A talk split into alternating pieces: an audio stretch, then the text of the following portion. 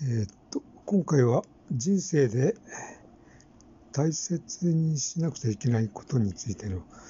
話なんですが、えーっと、やっぱりコミュニティだと思うんですよね。まコミュニティって、まあ、小さく言えば、まあ、家庭で、まあ、一般的にはなんかそういうこう、まあ、趣味の集まりとか、えそれからまあ会社なんかもとか学校なんかもまあ一つのコミュニティだと思うんですが、まあ、そういうなんていうんですかね人の集まりで、えーまあ、集まっているところでうまくなんていうんですか人間関係が、えーと回って